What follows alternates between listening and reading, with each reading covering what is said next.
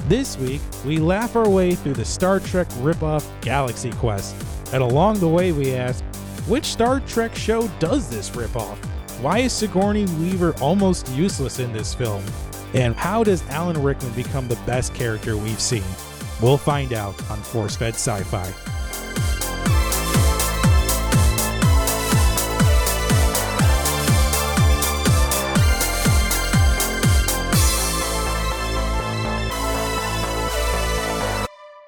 Hello, everybody, and welcome to what is sure to be another rip roaring time on the Force Fed Sci Fi podcast. Rip roaring time. Yeah, I am. I am one of your hosts, Chris Rupp, and I am joined by my co-host. The bombastic, stupendous Sean Michael Cole. Oh my! Bombastic.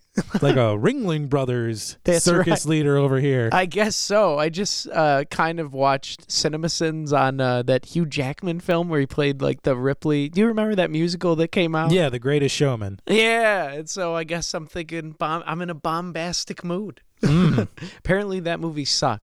I haven't seen it. I can't attest to I it. can't, I can't.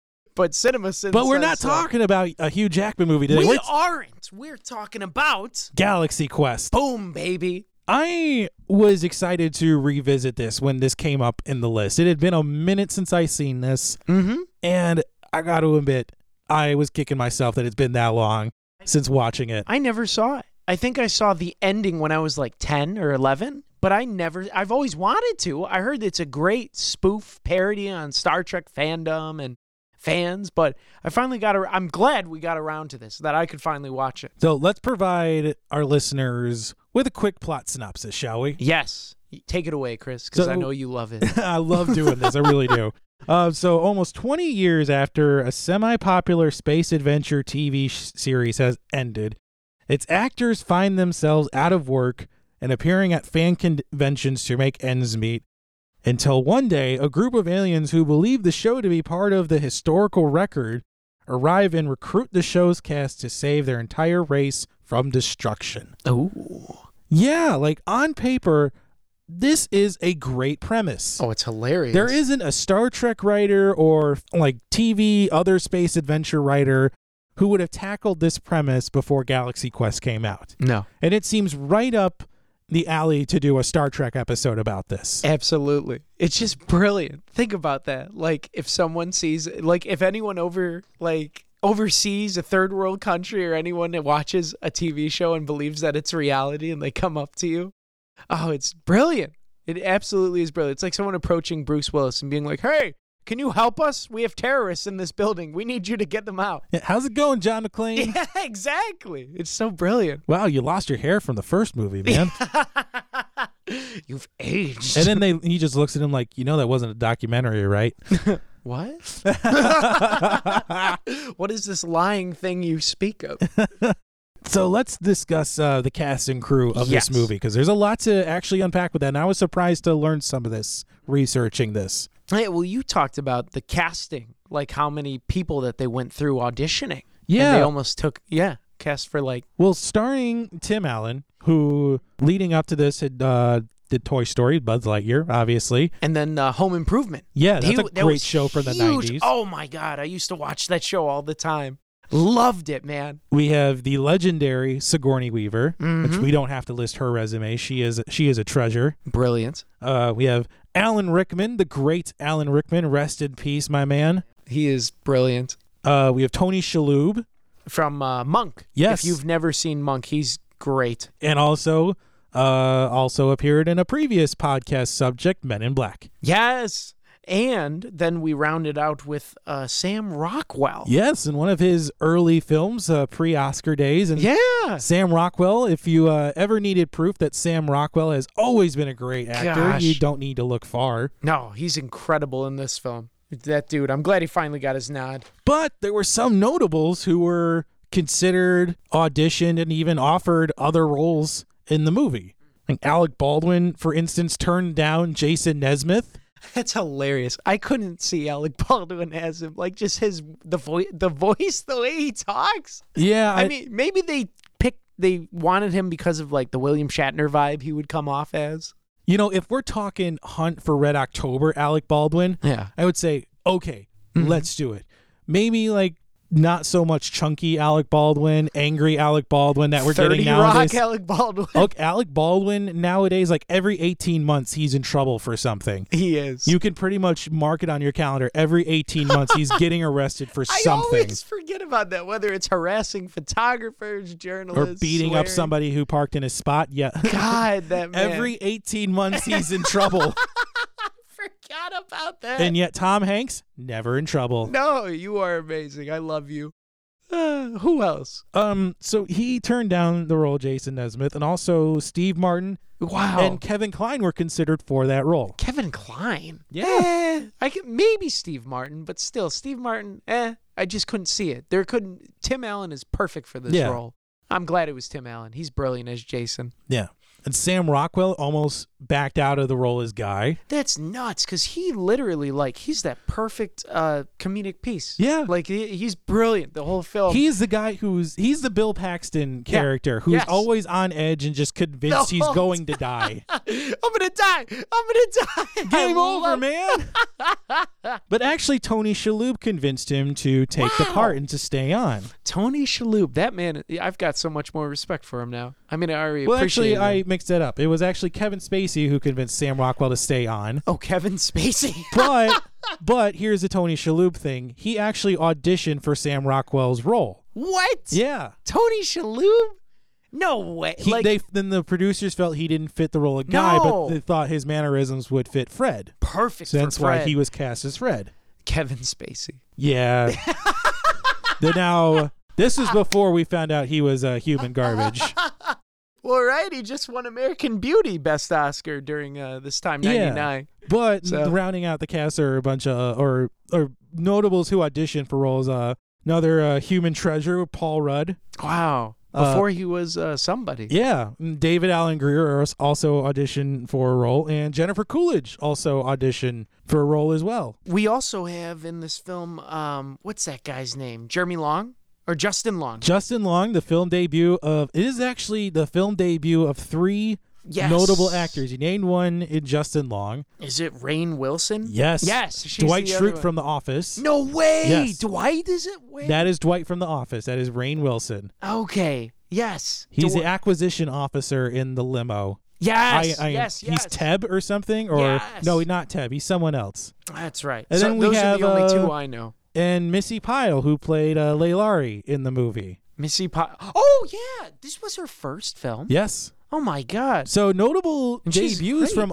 three actresses who've gone on to do bigger and better things. So Mm. that's always cool when you find a movie like that. It's like, hey, Yeah. they were in this before, like they got big. Like that's why I watch October Sky so much because it's like it's Jake Gyllenhaal like before he got big, and then like Chris Cooper before like he exploded onto the scene too. And Chris Cooper's always been a great actor. Chris Cooper but is he so just, underrated. He just never got like big opportunities, and then Nope. October Sky came around and was like, "You're awesome," even though you're kind of a jerk in this movie. God, I love watching films when they're new. Like Yeah. you just it's like my dad I mentioned Rainmaker with like Danny DeVito and Matt Damon as like lawyer films.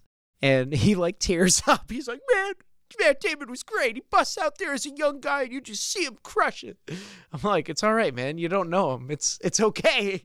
But back to Galaxy Quest, though, actually, uh, Alan Rickman almost turned down his role too. Alan Rick and he basically I would say he steals the show. He That man. is hands down, full stop, period, the best character in this movie. his sarcasm is just br- and I love sarcasm. So like the immediately when he went on stage and like he spoke his first line, I'm like, I'm gonna love this man. Like, I used to be an actor. Five curtain calls. Now look at me. Look at me. uh, there's this great clip of him on the uh, t- the Tonight Show with Jimmy Fallon, and they're sucking helium out, and they're talking to each other, and it's Dude. and it's one of the funniest things I've ever seen oh in my, my life. god, I've seen that.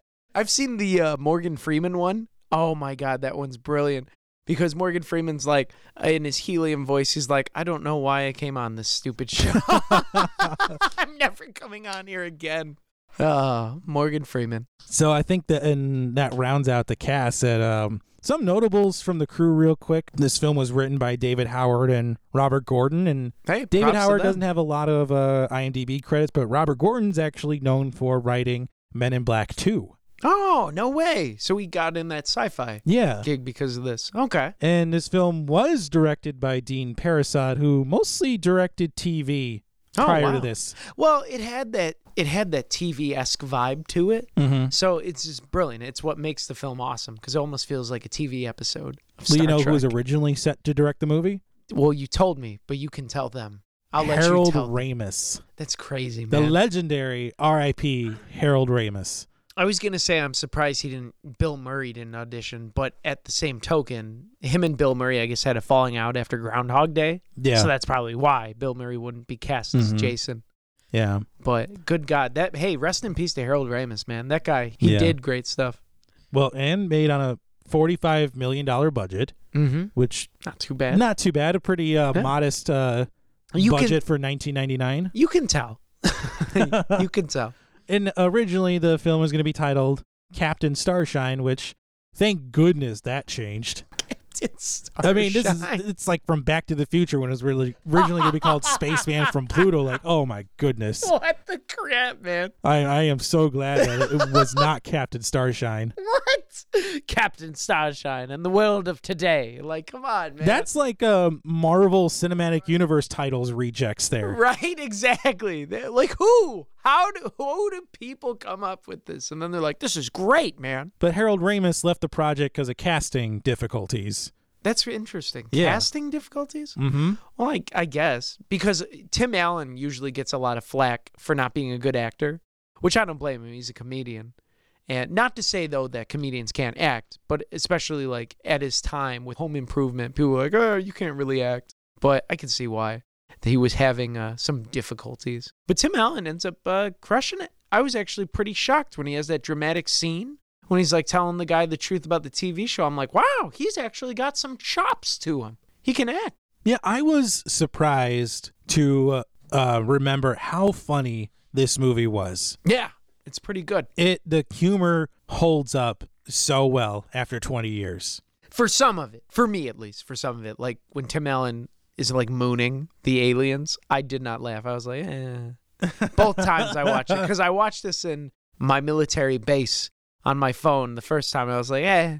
Now I, I get why it's funny. The first time, a lot of the humor felt dated, but then the second time I watched it at home, I was like, oh, this is good. This Well, is really good. There's some parts of it that feel like over the top, like when Yeah. Tommy breaks his arm and he's being carried off and he's just Oh, screaming God. like a child the entire way.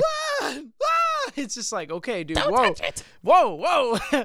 or for me, like my lens flare was when they're leaving the dock and they just like scrape the spaceship because he doesn't know how to fly. Yeah. I, the, for the first couple of seconds, I was like, oh, this is hilarious. But then it keeps going for like a minute and a half. It's like, all right, I get it, man. And turns out all you had to do to learn how to drive was just believe in yourself. That's And right. watch old clips of yourself actually pretend driving the ship. Well, that's just it. I was like, why didn't they know how to do it? 'Cause They did it for four years, but four years, you know, after not doing the show for so long, it's a long time.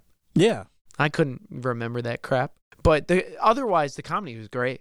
Oh my god, the one-liners. Alan Rickman. A lot was of it so uh, yeah, funny. comes yeah, a lot of it comes from Alan Rickman and Tim Yes. Allen, but Alan Rickman just plays his character so one str- hundred percent straight, and that's where all of the comedic effect comes from for the Mm-hmm. entire film. like what is it by Gretha's The hammer? Grabthar's hammer by Gretha's hammer. by What the a sons savings. of war, man. you shall be avenged. it's so great. Hello, Alan. this is Alan Rickman. And he just like has such a disinterested face the whole time. Like it's painful for him saying the dialogue. It's just so funny. Just the way he interacts with everybody, because uh, the aliens, the thermites, believe that he is, you know, this legendary half reptilian, half humanoid. Mm-hmm. Oh my doctor, god. and they feed him like those bugs. And he was like, "How are you enjoying your whatever soup it is?" He goes, "Just like mom used to make." they give Tim Allen a steak and mashed potatoes. like I wanted the steak. I would have just, Right? I, if I were Alan Rickman, I would have pushed it aside. Like, can I have what he's having? Though I saw uh, Sam Rockwell's food and he had like some white noodles and he like sucks it up and then spits it out. I'm like, this is brilliant, man. Most of the comedy was funny. like at the end where they're like going through like the shifting, I guess, metallic like clampers and like the fire shooting. Yeah, the stompers or it's whatever. Sigourney Weaver. It's like whoever wrote this episode sucks. Whoever wrote this episode should die. yes, I'm like I love this man. Did you catch some of the um like the dubs? Yes. In, in this, Yes, because we you mentioned we this- talked about this off air. the film was supposed to be much darker initially. It was going to be R rated, Yes, but then they switched it to like a PG PG thirteen for it was like, a PG. I was PG. surprised to see that. for the kiddos. So like she was supposed to s- drop an f bomb, say f that, but then she's like Screw that. screw that. And then at one point when Tim Allen's about to get chased by the rock monster, he's like, oh darn. Yeah. Yeah, if you're paying attention closely, you can ch- you couple can times. scope a lot of those They bad jump. dubs. It's like watching a, a Hollywood version of those bad lip reading videos. Yes, I would be interested in seeing that dark version of this film, Yeah, just to see like if it was more adult humor or whatnot. I'm hoping that they maybe could reconsider doing like a special cut in a 20 couple of years. Yeah, it's been twenty years. Yeah, maybe we could why get not? that soon. Holly, I mean, producers of Galaxy Quest, if you somehow are listening to this show, we uh, we respectfully request that you release an R-rated cut of Galaxy Quest. we would really we feel like appreciate the it. world is uh, ready for it. We think so. It was great, and uh, we really appreciate your work, your commentary on uh, Star Trek fandom. Well, I, I do think this is speaking of Star Trek though. This is a I think this is a welcome change of pace from a lot of space adventure Totally, science fiction films. it's probably one of the few comedies in space because you really never see like a Star Trek or like anything like this where it's funny in space. Most comedies are like grounded on Earth or about like some you know bachelor guy or guy in the middle of the road or down on his luck. But this is hilarious and it's in space. I really enjoyed that. Yeah, and there- and this film is chock full of good characters. Oh, well, like the film itself is, it's not like, it's like a character film. You get to learn and grow with these characters that basically hate each Well, the majority of them hate Tim Allen's character, but then they all learn throughout the film, like how to embrace their own characteristics. Like Tim Allen learns how to gr- be a leader instead of an alcoholic douchebag. Alan Rickman takes his character seriously and he actually says the line he doesn't want to say. Sigourney Weaver becomes more useful than just repeating what the computer says and talking to it. Yeah, and um, Guy realizes that he's more than just cannon fodder. Yep. Uh, Fred realizes his technical prowess. Mm-hmm. As uh, earlier in the film, I think uh, we both uh, conclusively agreed on our red shirt Oh, the pig. and slash lens flare of the movie when that that pig yeah. gets beamed up and turned inside out. and then blows up. Yeah, so It's like, what? yeah, on first viewing, yeah, that scene was funny when there's entrails all over the place, and then realizing, wait a minute, the thing was already inside out. I know. like it was going to die regardless and the lens flare and it just it exploding yeah. was just like okay now it's really dead which again is proving proving that technology either works or doesn't work you need to kill an animal Yeah. which i'm not a Yes! fan of We keep finding this in films. The dead, like people keep killing animals. this has to be our third or fourth film where that's the case Why? Why must we practice on these animals? Uh, these po- but it was you know it was great dramatic tension and you were worried about Tim Allen's character when he beamed him up. It was yeah, like, oh, but then crap. the rock monster shows up and relieves that tension because Tim Allen's just like, I don't know how to fight this thing. I need help getting away. Well, that was great. Oh, I'm good with the pig. I'm fine. I'll just take him out. Beat me up. Beat me up. He's just like, beat me up now. and then his shirt gets ripped off a la William Oh my Shatner Star Trek God. style. I know he played Shatner's character so well. Like they, the writers of this, I cannot uh, praise enough for how great you guys did. Like the parallels between Star Trek, just brilliant. Like Alan Rickman's character is like uh, Spock, you could say, Yeah. and then frickin' Fred is like uh, Mr. Scott. Yeah. It was great. The only one they were missing was uh, Bones. Eh, yeah, I Yeah. guess so. Yeah. Well, Bones is the sarcastic one. You don't exactly need all the sarcasm when it's coming from other sources. And they pretty much had that in uh, with Alan Rickman's character, Yeah. anyways. He was like a combination of Spock and Bones all in one. It was beautiful. Yeah, and Sigourney Weaver, she her quest throughout the movie to do more than Yeah. just repeat what the computer is saying. Right? Because she's like, all I had was a six paragraph interview about my boobs. Yeah. It's like, man, Her I love that scene when they're in the meeting room and she again is repeating the computer cuz she doesn't know what else to do. Oh my god. and Tommy looks at her and goes, "Can you stop doing that?" And she just fires back at him like, "Look, I have one job on this ship, and I'm gonna do it the best I can, okay?" And it's, ve- it it almost reminded me of like a mom putting her kid Yeah. in his place because Tommy Exactly. is the youngest member of this cast. He is. I think he, he was probably maybe like in his mid twenties. Yeah. Mm-hmm. Everyone else is in their late forties, maybe.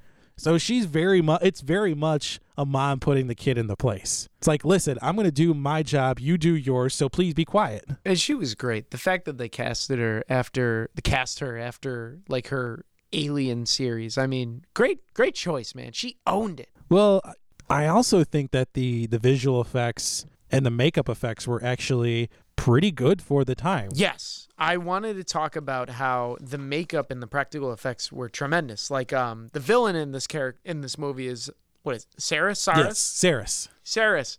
He's basically like this douchebag turtle-like creature with claws He's a turtle lobster. He's a turtle lobster that picks on what are basically these aliens, like octopus that take human form and walk all funny. And they have like the mentality of like children.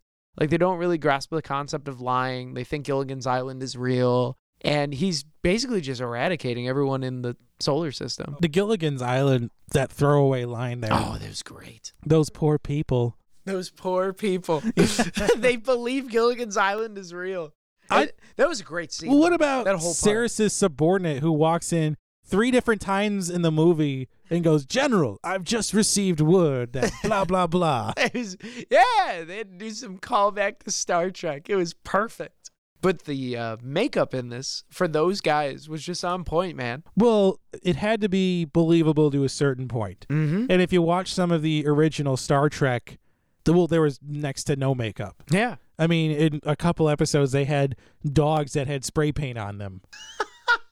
Are you kidding me? I am not no kidding. way. Yeah, From- there was one episode of Star Trek that literally the creature effect was a dog that had spray paint on it. Oh my god. I don't know the name of the episode I'm gonna because wa- I try am, and I'm find not it. a I'm not that big into Star Trek, don't.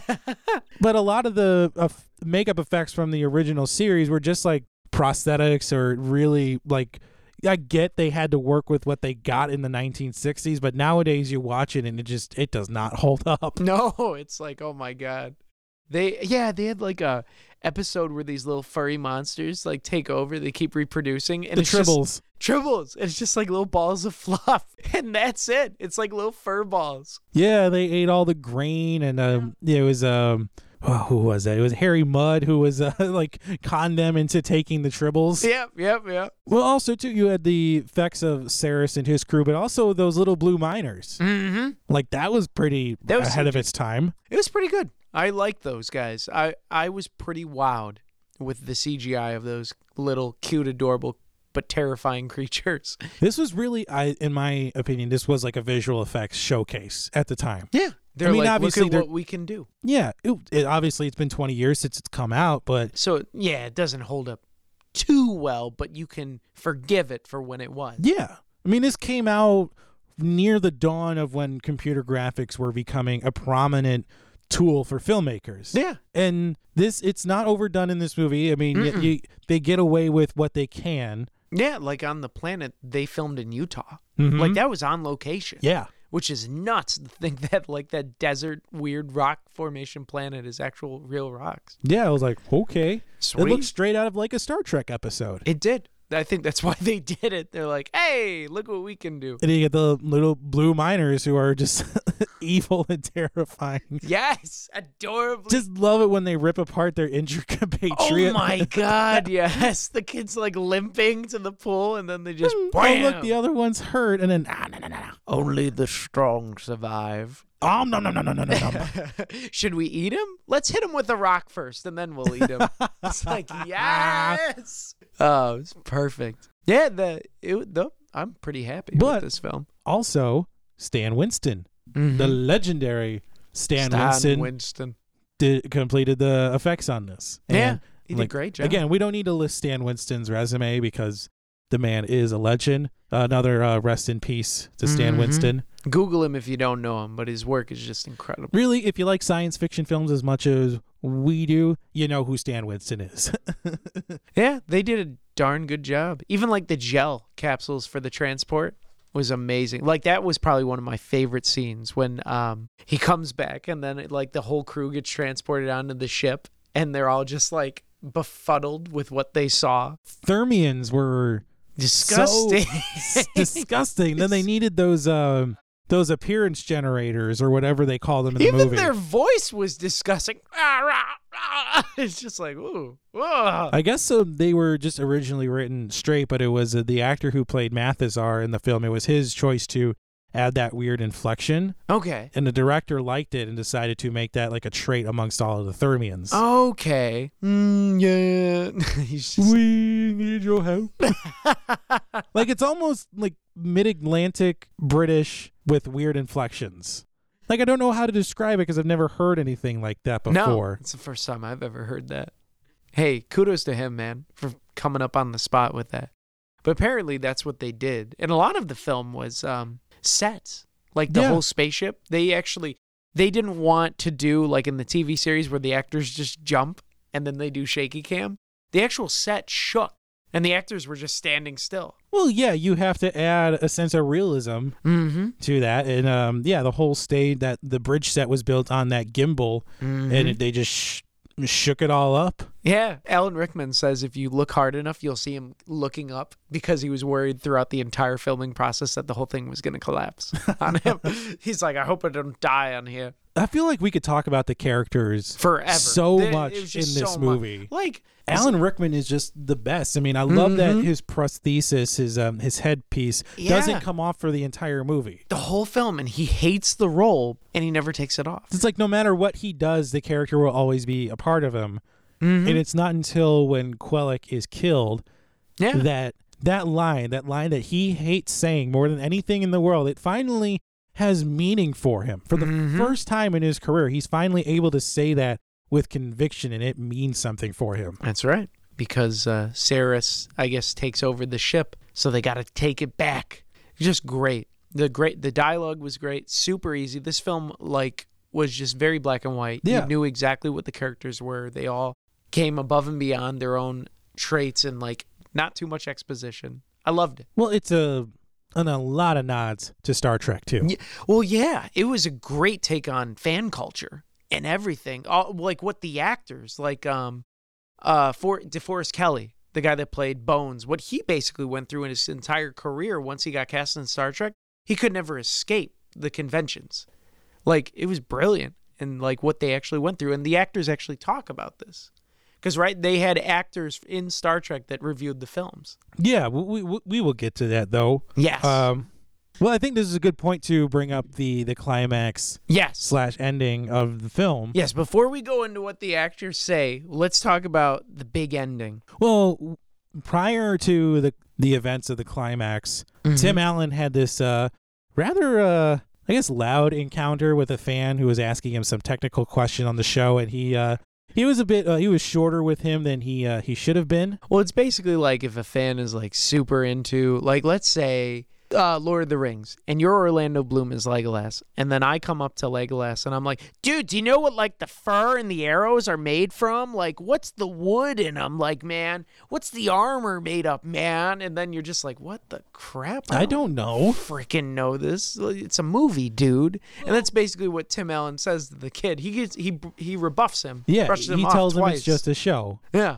and in a way, I mean, Tim Allen is correct, but in some ways, for fan culture, I mean, his portrayal of the commander on the show is everything to Justin Long. Yeah. it means so much to him to be at this convention and hang out with his heroes Absolutely. and he just gets thrown off and dismissed i mean that it's got to be i heartbreaking. haven't had anything like that happen to me No. thankfully i i tend to i don't i don't go to those conventions No, I I follow Morrissey's quote, never meet your heroes yeah because I don't want to be let down. But I I actually thought the film was going to take a different turn and have Justin Long's character be like, "Oh, screw you" at the end. yeah but then it doesn't. that the movie would have ended right there. It's like, who's this? Like, oh, you're the guy who yelled at me. S- slams the communicator on the Oh. ground. Climax over, movie over. I guess you're gonna die. die. but it's not that type of film. Yeah, and then with the help of Justin Long's uh, nerdy friends, they get the ship up and running, and Yeah. all's good. And they think they're gonna go back home, and then who shows up on the bridge? But Saris disguised as Fred, and he shoots everybody in the back. And then they use the uh, the device. What's the what's the device in the, The, film? Omega Thirteen the Omega slash uh, thirteen. slash Deus Ex Machina. Yes, because the entire film, Cyrus wants the Omega 13. He doesn't know what it's used for, but he wants control of the world. And there's two um, outcomes it's either going to obliterate life, or it's going to basically time warp you back for like 10 seconds, 15 seconds. And the ASX Machina of this film, the Omega 13, ends up doing a time warp back for 10 to 15 seconds so Tim Allen can go and kill Cyrus, or what he thinks is yeah i killing do Cyrus. think it's it is weird though that tim allen is aware that he traveled back in time But and no one one else- else is I was going to ask you if because it's time travel. It's another sci-fi film that uses a little bit of time travel, but I forgave it. The reason why I forgave it is because the film wasn't about time travel, and it was just like the Deus Ex Machina. yeah but the omega 13 was a pretty strong plot was. device throughout the movie so that for me was kind of like an eye rolly moment there it's like really you're the only one who knows that you activated this thing I know. And I I basically was like, okay, but you know, I was like, whatever. The film's almost over, and the film ends pretty quickly after that, so I forgave it. yeah but then the ship crash lands in the parking lot and then they all Yeah. get out and leave but that final laser blast to defeat Saris, I thought w- that was a bit underwhelming compared to everything that had happened leading up to the film. He does a tuck Right. and roll and shoots him in the chest, and that's it. Well, he finally gets to do what he was doing on the uh, alien planet, rolling around, and he has his. Do you think the epic rolling is helping? moment. Yeah, it was a little underwhelming because you thought it was going to be something more, but I mean, I think that might just be chalked up to like us and our new films in the modern age, where you still like these elaborate final showdowns. But you know, some of the best cinematic moments in history is when Harrison Ford in Indiana Jones just shoots the sword guy. You know, and he's like flipping it around. And he just takes out the weapon and boop, That's because Harrison Ford had dysentery and he couldn't do another take. Because that was supposed to be a much longer fight sequence. He had dysentery. He couldn't he could barely stand up as he was pooping so much. That's crazy. But hey, it ends up being a great moment in history. Yeah. So You know, and I do want to mention this before we move on that this movie reminded me a lot of a book I read last year. And I think I Okay. mentioned this to you. It's called Red Shirts by Mhm. Dean Scalzi. yes. And the book takes the premise of it's set around this uh like the space federation that does a similar mission to like the Enterprise um, and the Protector, where they're going around and they're you know having first contact or saving human races. But it turns out that the universe that they live in is a creation of the show's writers, and wow. the universe they're in is actually a Hollywood show. Oh, that's nuts. Yeah. That's pretty cool. Like I read the book last year, and the book it was awesome. I probably read it in a couple of days. So if Mm-hmm. you have a minute to read it, go to your local library, Yeah. check it out, read it. With without Galaxy Quest, I don't think Red Shirts would have happened. so this week, Force Fed Sci-Fi has a book We recommendation. have a very first book recommendation of Red Shirts by Dean Scalzi. Yes, Go figure, man. The show is evolving. we're we're becoming a bit highbrow. Now we're giving out book recommendations. People are going to come back and say, "Chris, Oh. I got to read a book now." oh man, book recommendations, mental health awareness. What is next? What will we do next, folks?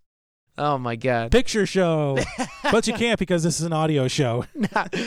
One day we will be on YouTube. So let's talk about the legacy of Galaxy Yes. Quest, shall we? Let's talk about the the actors. What they thought. Yeah. So this movie was actually I was surprised to find out pretty beloved amongst Yeah. like Star Trek actors. Like uh Patrick Stewart is sings its praises about it. Um Tim Russ, who played Tuvok on Voyager, he enjoys this. William Shatner, Mm-hmm. uh, Will Wheaton, um, George Takei, Mm-hmm. um, Takai, Takei. I'm I, I'm to be honest, I'm not sure how to pronounce his last name, but I won't Uh, judge you. kind sir, you are a gentleman and a scholar. uh, the only person I saw who didn't really care for it was Casey Biggs, who was I guess Damar on Deep Space Nine. Yeah. But my thoughts are if everybody else loves it, enjoys it, and you're the lone dissenting opinion, You're wrong. yes, you are wrong. I think though they love it because of basically, you know, it's perfect adaptation of what they go through as actors. You know, being typecast in a great show and then basically being regulated to doing comic con and stuck with that for money. So they probably it, it basically hit on all cylinders for them. you know who else loves this movie? Who? J.J. Abrams. He has called Galaxy Quest his favorite Star Trek film. That how ironic that he ended up directing two Star Trek films. yeah. But this it also grossed uh, $90 million All right. and currently holds a 90% rating on Yeah. Rotten Tomatoes. So It's got a great rating. take that for what you will. So is either of that surprising to you at all? No, it's not surprising to me because um, I don't know if people in the modern age remember, but Star Trek was big in the late 80s throughout the 90s. They had Next Gen, Deep Space Nine, Voyager, and then the uh, Enterprise series. And those four were so big, so I can understand why people went and saw this show. Because, like, ooh, Space Adventure, it's a spoof. Well, even now, Star Trek is starting to come back It's with coming back now, but it wasn't as big, I feel like, now as it was back in the day when people just waited weekly for that episode. Well, that's like with a lot of um, pieces of pop culture. The the Yeah. feelings for it wax and wane. You know, every couple of decades or It so. would be like how people like Game of Thrones in modern times with Star Trek back then. But I mean, it's also different because there's way more access to media and entertainment. But I can totally see why people loved it because it's a great movie and it's really funny. to be honest, I'm surprised it didn't make more money. Yes, it because you would think now, like in modern films. Well, I guess with inflation, it's probably up to over a hundred million. Yeah, I would think It's so gotta too. be. But this also opened on um, Christmas Day, 1999. Which is kind of crazy. Christmas Day, I did Yeah. that kind of shocked me. I was like, "Wow, Well, you know what else opened that day?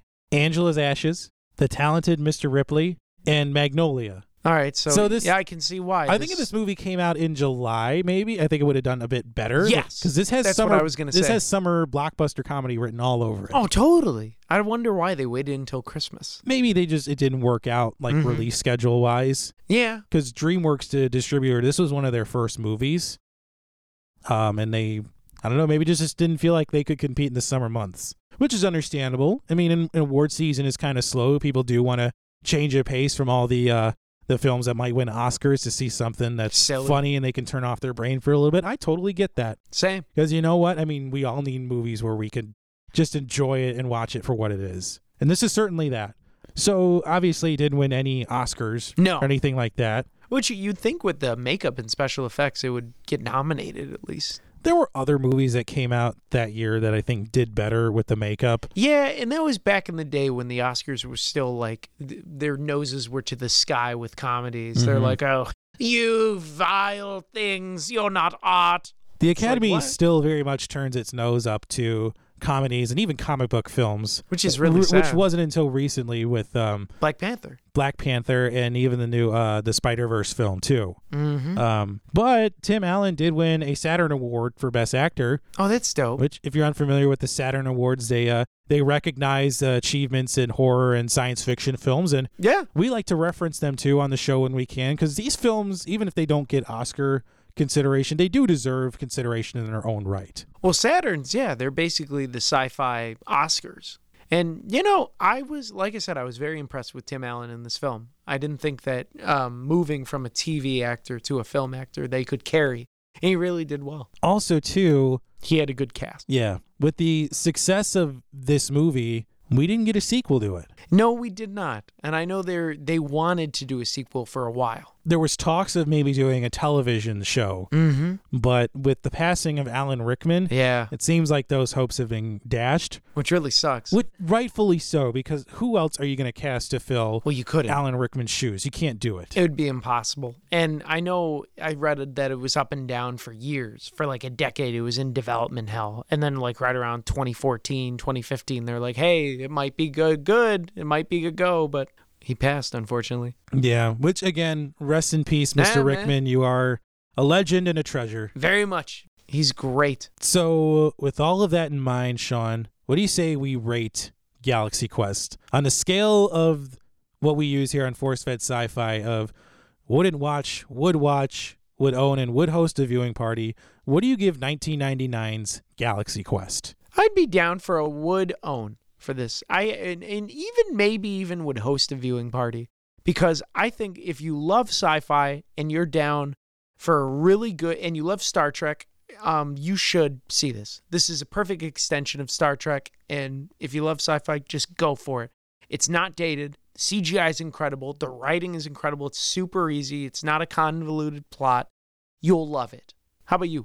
You know, I have to agree with you, but take Mhm. it a step further and say I would full stop host viewing parties. You for would this. host it? Okay. Well, I'm like a three and a half. I'm like right in there. I'm both. well, you've only you you only saw it for this show. You didn't watch it previous to this. I think you would probably benefit more from repeat viewings Mm-hmm. and grow to appreciate it like other people have. Yeah. I mean, you're right there. mm-hmm. I mean, to me, I remember seeing this when it came out. I mean, I remember my dad adding this to our movie collection. So I, I have watched this over the years. And I- like I said at the top of the show, I was excited when this came back in the list. I was excited to revisit this film and enjoy it and laugh. And, you know, I agree with everything you said. yeah. It's it's a it's not a ripoff of Star Trek. It's, No. it's more of a very elaborate tribute to the series as a whole and the tropes that that espoused Mm-hmm. and it's just it's a good romp of a space adventure. It is. I, d- I don't need any substance with this movie because that's not what I'm looking for. It's a good, simple, straightforward comedy. Yeah. Sometimes that is a more welcome break than anything you could ask for. So I think uh, that about wraps it up on Galaxy Quest. yeah. Let's pick our film for next time. Let's do it. All right, so we're going to enlist the help of our friendly random number generator AI. What's her name, Sean? Major Samantha. Yes, she is going to assist us by picking from a list of 118 films she has selected Beep boop boop boop ba. number 22. Oh, whoa. Are you ready for this one? Give it to me. It is the 1993 instant phenomenon classic timeless film directed by Steven Spielberg. It is Jurassic Park. That is awesome. I am so stoked for this. I don't need much of a reason to watch Jurassic Park, so I am so Same. pumped to watch this movie. I watch this like every year. you know, my girlfriend had never seen Jurassic Park until a few weeks ago. Oh my and God. That was one of the things I told her, like, okay, enough. We need to watch this. Yes. Yeah, oh, I'm so excited. Yeah, Yes! I am too. So that will be our movie for next time. Check us out, guys. Watch along with us. And if you enjoyed today's show, please go to iTunes and leave us a five star review. It helps drive us up the charts as well as help people like you find the show. We are across the spectrum of social media with Facebook, Twitter, and Instagram, all at Force Fed Sci Fi. You can check out and download episodes at Apple Podcasts, Spotify, the iHeartRadio app, Stitcher, or wherever you find podcasts. And please subscribe so you never miss an episode. And finally, you can check out our website, forcefedscifi.com, for show notes and links to all of our social media. So for myself and all of us at the Force Fed Sci-Fi team, we'll see you next time.